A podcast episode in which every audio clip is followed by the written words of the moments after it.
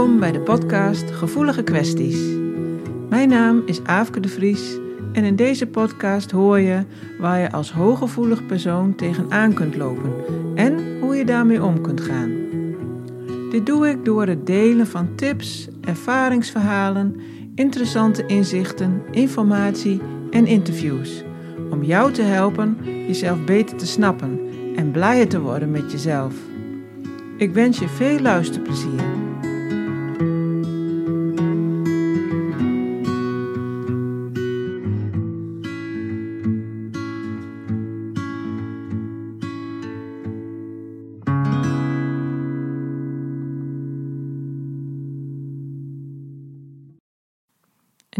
Eerste podcast wil ik het met jullie hebben over pleasen. Veel hooggevoelige mensen hebben de neiging om te pleasen. Dus om zich te gedragen op een manier waarvan ze denken dat de ander het fijn vindt. En dat gaat natuurlijk vaak ten koste van jezelf. Waar komt dat nou eigenlijk vandaan en waarom uh, komt dat zoveel voor bij hooggevoelige mensen? Nou, er zijn verschillende aspecten die daarin meespelen. En de eerste is uh, dat de HSP of de hooggevoelige persoon, officieel betekent HSP hoogsensitief persoon, uh, die is van nature gericht op harmonie. En alles wat die harmonie verstoort, komt dan ook heel hard binnen. En dat is eigenlijk als kind al zo. Als bijvoorbeeld je ouders zich niet prettig voelen, dan voel je dat als kind ook en dan is de harmonie verstoord. En het gevoel van je ouders hoeft niet eens iets met jou te maken te hebben, maar waar je het meeste last van hebt, is dat de harmonie verstoord is. Als kind word je daar al onrustig en, en angstig van. Dan ervaar je stress en dan wil je zo snel mogelijk weer rust en harmonie. En de emotie van je ouders, of kan ook van een, bijvoorbeeld van een leraar zijn, die komen extra hard binnen vanwege de grote hoeveelheid spiegelneuronen die je hebt in je brein. En daardoor voelt het alsof het je eigen emotie is. En omdat je als hooggevoelig persoon alles intens ervaart, diep verwerkt en ook nog eens een lange hersteltijd nodig hebt, zul je er eigenlijk alles aan doen om negatieve emoties, onrust, stress of angst te vermijden. Juist omdat het zoveel impact heeft. En zo wordt eigenlijk het zorgen voor harmonie of anderen tevreden houden of een fijn gevoel bezorgen een overlevingsstrategie. Nou, en daar komt eigenlijk ook al een beetje om de hoek kijken dat veel hooggevoelige mensen moeite hebben met kritiek. Als je als kind kritiek krijgt, dan voelt dat ook alsof de harmonie verstoord is. En vooral dat het jouw schuld is. Jij hebt in jouw beleving iets fout gedaan en dus de harmonie verstoord.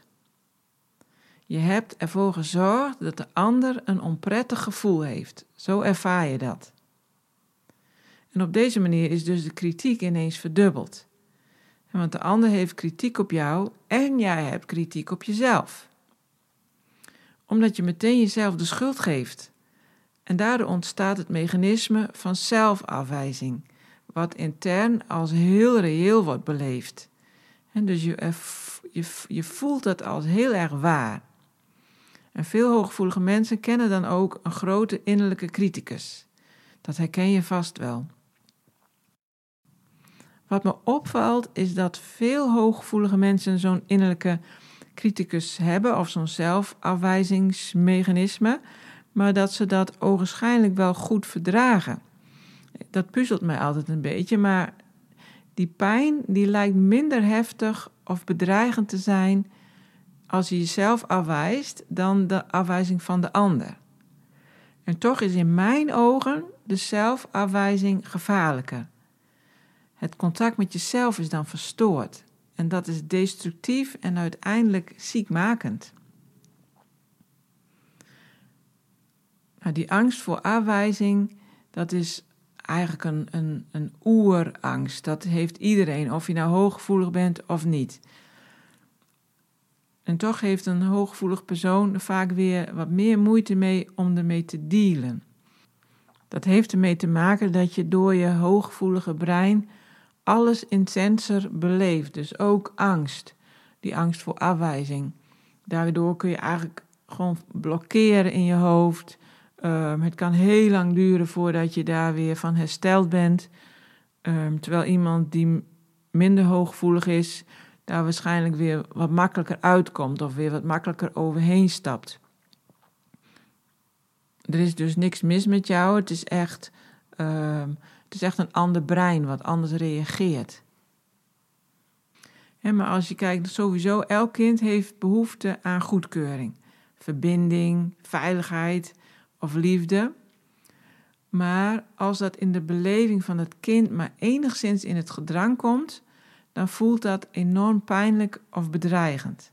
Waarmee eigenlijk meteen ook weer een verlatingsangst om de hoek komt kijken. Straks blijf ik alleen over. En om dat gevoel van afwijzing zoveel mogelijk te voorkomen, scan je razendsnel je omgeving, maar je scant ook de ander razendsnel om erachter te komen wat hij of zij wil, of waar die ander dus behoefte aan heeft. Zo wordt pleasen opnieuw een overlevingsstrategie. En zolang dit mechanisme niet gecorrigeerd is in jou, voel je als volwassene nog steeds die behoefte om te pleasen. En ben je dus nog steeds bang voor kritiek en verlating. Misschien had je wel een dominante ouder, een narcistische vader of een narcistische moeder, een agressieve of een ongeïnteresseerde of misschien onvoorspelbare ouder. Dan is het dus logisch dat je ging pleasen om buiten schot te blijven of nog enige aandacht te krijgen. En de kans is ook nog eens keer groot dat je nu een partner hebt die daarop lijkt. Dat is best wel veel voorkomend. Of dat je te lief bent voor je kinderen en geen grenzen durft te stellen. Want stel je voor dat ze je afwijzen. Wat ook veel voorkomt is dat je als kind al niet zo'n sterk ego had. Je stond niet echt graag op de voorgrond. Uh, misschien herken je dat van uh, als je bijvoorbeeld een spreekbeurt moest houden of een ander optreden. Natuurlijk zijn er hooggevoelige mensen die dat juist wel heel fijn vonden, maar uh, er zijn heel veel mensen die dat niet hebben. En het is ook vaak zo dat je zelden iets doet wat ten koste gaat van een ander. En je bent eerder hulpvaardig en je wilt graag dat de ander zich goed voelt. Daar komt het pleasen natuurlijk ook uh, weer om de hoek. En als je volwassen bent, is het ook nog heel vaak zo dat je je minder waard voelt dan de ander. Of in ieder geval dat je de ander belangrijker maakt dan jezelf. Je wilt dan nog steeds pleasen en je aanpassen, allemaal om te vermijden dat er um, dat de harmonie verstoort of dat er nare gevoelens komen of dat je zelf um, de, die afwijzing weer ervaart in jezelf, dat soort dingen. Je, veel hooggevoelige mensen, merk ik, hebben ook een hekel aan uh, egoïstische mensen of dominante mensen. En, ze kunnen zich ook vaak heel moeilijk voorstellen hoe een ander zo kan zijn. Want als hooggevoelige voel je juist de ander heel goed aan en, en, vind, en wil je voor de ander zorgen en vind je die heel belangrijk. En je doet je werk ook vaak heel goed, misschien wel te goed, uit angst voor afwijzing of angst om een, om een ander teleur te stellen. En als je nou wel kritiek krijgt, dan heb je daar dagen of misschien wel weken last van. Tenminste, dat heb ik altijd wel gehad. Ik heb het nu veel minder, maar dat, heb ik, dat herken ik wel heel erg. Dat je zo lang van slag bent en er eigenlijk maar niet uitkomt. Het gevaar is hiervan is ook dat je over je grenzen gaat. of je laat over je grenzen gaan. Allemaal maar om dat nare gevoel te vermijden. Het kan ook zijn dat je je alleen waardevol voelt als je aan het pleasen bent of aan het zorgen bent. En in dat geval dan is dat pleasen dus een vorm van bestaansrecht. En hier zit voor mijn gevoel precies de sleutel tot de oplossing. Want jij hebt bestaansrecht zonder dat je hoeft te pleasen. En het gaat er dus niet om dat jij je please gedrag af moet leren, maar hoe jij jezelf kunt gaan accepteren en waarderen zoals je bent. Hoe je contact maakt met jezelf en je innerlijke veiligheid vergroot. Dan heb je geen overlevingsstrategie meer nodig en stop je met pleasen. En ook al zou je wel doorgaan met pleasen, als jij daar zelf, uh, als het niet ten koste gaat van jezelf, is het natuurlijk ook een kwaliteit. Maar pleasen gaat heel vaak wel ten koste van jezelf. En dan is het niet gezond. En je kunt ook leren hoe je minder de emoties van anderen uh, in je opneemt. En hoe je gevoelens, energieën, sferen of spanningen weer af kunt voeren, zodat je er geen last van hebt. En vooral ook dat je je er niet zo op afstemt, zodat je niet zo snel in dat please-gedrag schiet. En je kunt ook leren hoe je kunt stoppen met luisteren naar je innerlijke criticus. Ik leer mensen wel die hier komen om die gewoon af te schieten. Dat is natuurlijk symbolisch.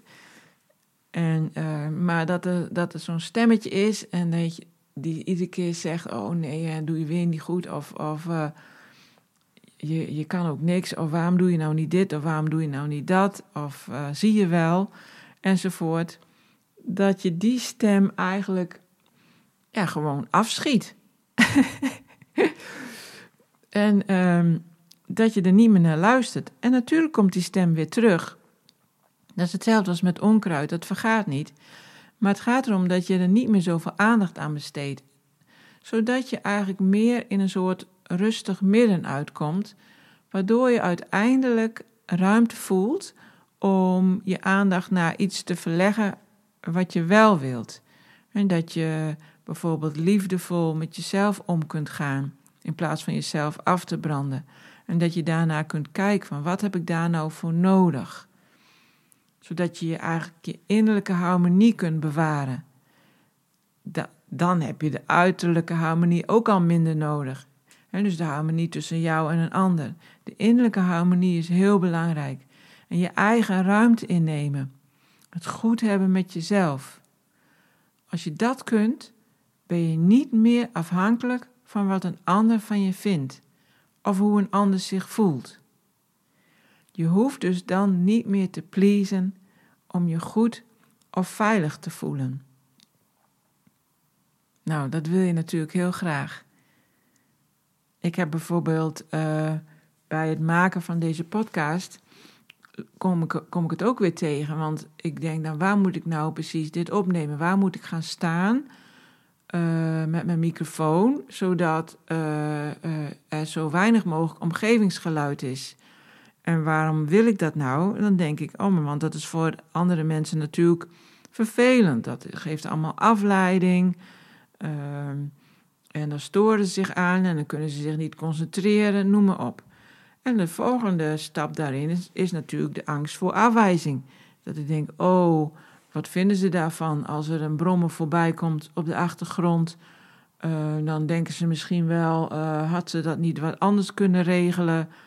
Uh, heeft ze geen betere spullen of uh, waarom let ze daar niet op? Nou, weet ik veel. Allemaal dingen waar ik dan aan denk, wat mensen ervan zouden kunnen vinden. Dus dan ben ik eigenlijk ook bezig met pleasen en die angst voor afwijzing. Dat vond ik dus wel een hele grappige gewaarwording dat ik dat meteen had, terwijl uh, de podcast erover gaat. En ehm, maar goed, dat is ook iets van uh, ja, aan jezelf toegeven dat dat er is. En dan vervolgens bedenken, oh ja, ga ik daar helemaal in mee? En ga ik dus die stem geloven van, oh dat is stom dat ik dit zo doe. Uh, nee, die schiet ik af. weg ermee. En dan blijf ik even, even in de rust of ik adem even een keer goed. En dan voel ik bij mezelf van wat heb ik nou nodig of wat is nu een, een, een, een betere houding richting mezelf. En dan besluit ik, ik ga het gewoon opnemen.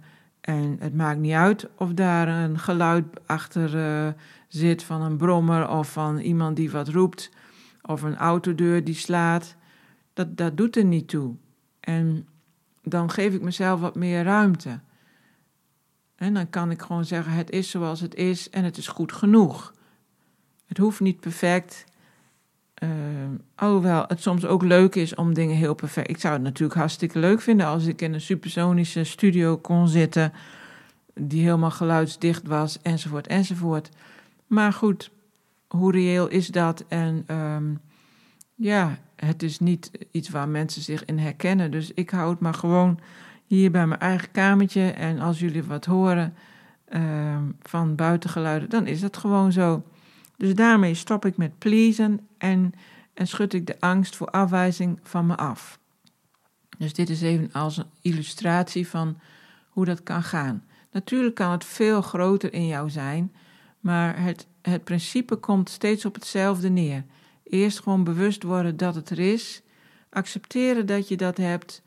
Uh, misschien kun je zelfs achterhalen wat vandaan kwam dat je dat uh, van, je, van je ouders hebt opgepikt of uh, van school of wat dan ook. Accepteer dat je het hebt en vervolgens kijk eens wat je kan doen om die angst voor afwijzing wat rustiger te krijgen. En kijk eens wat, waar jij behoefte aan hebt, wat goed is voor jou, waar, wat liefdevol is voor jou, wat leuk is voor jou, dat soort dingen. En dan. Uh, zet je de volgende stap. Nou, ik hoop dat je er heel veel uh, in herkent. En laat het me vooral weten. Ik ben hartstikke benieuwd. En uh, ik hoor het graag van je. Wil je meer weten over jouw hooggevoeligheid en hoe je ermee om kunt gaan? Kijk dan eens op mijn website, waar je als deelnemer toegang kunt krijgen tot alle trainingen, waardoor jij in balans kunt komen en blijven. Ga naar www.dathebiknoualtijd.nl voor meer informatie en om jezelf in te schrijven. Is er een onderwerp waar je graag een podcast over wilt horen? Of ben je benieuwd naar een interview met iemand? Laat het me weten.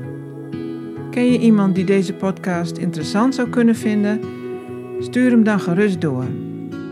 En als jij dit een waardevolle of leuke podcast vindt, dan zou ik het heel erg waarderen als je een review achterlaat. Bedankt voor het luisteren en tot de volgende keer.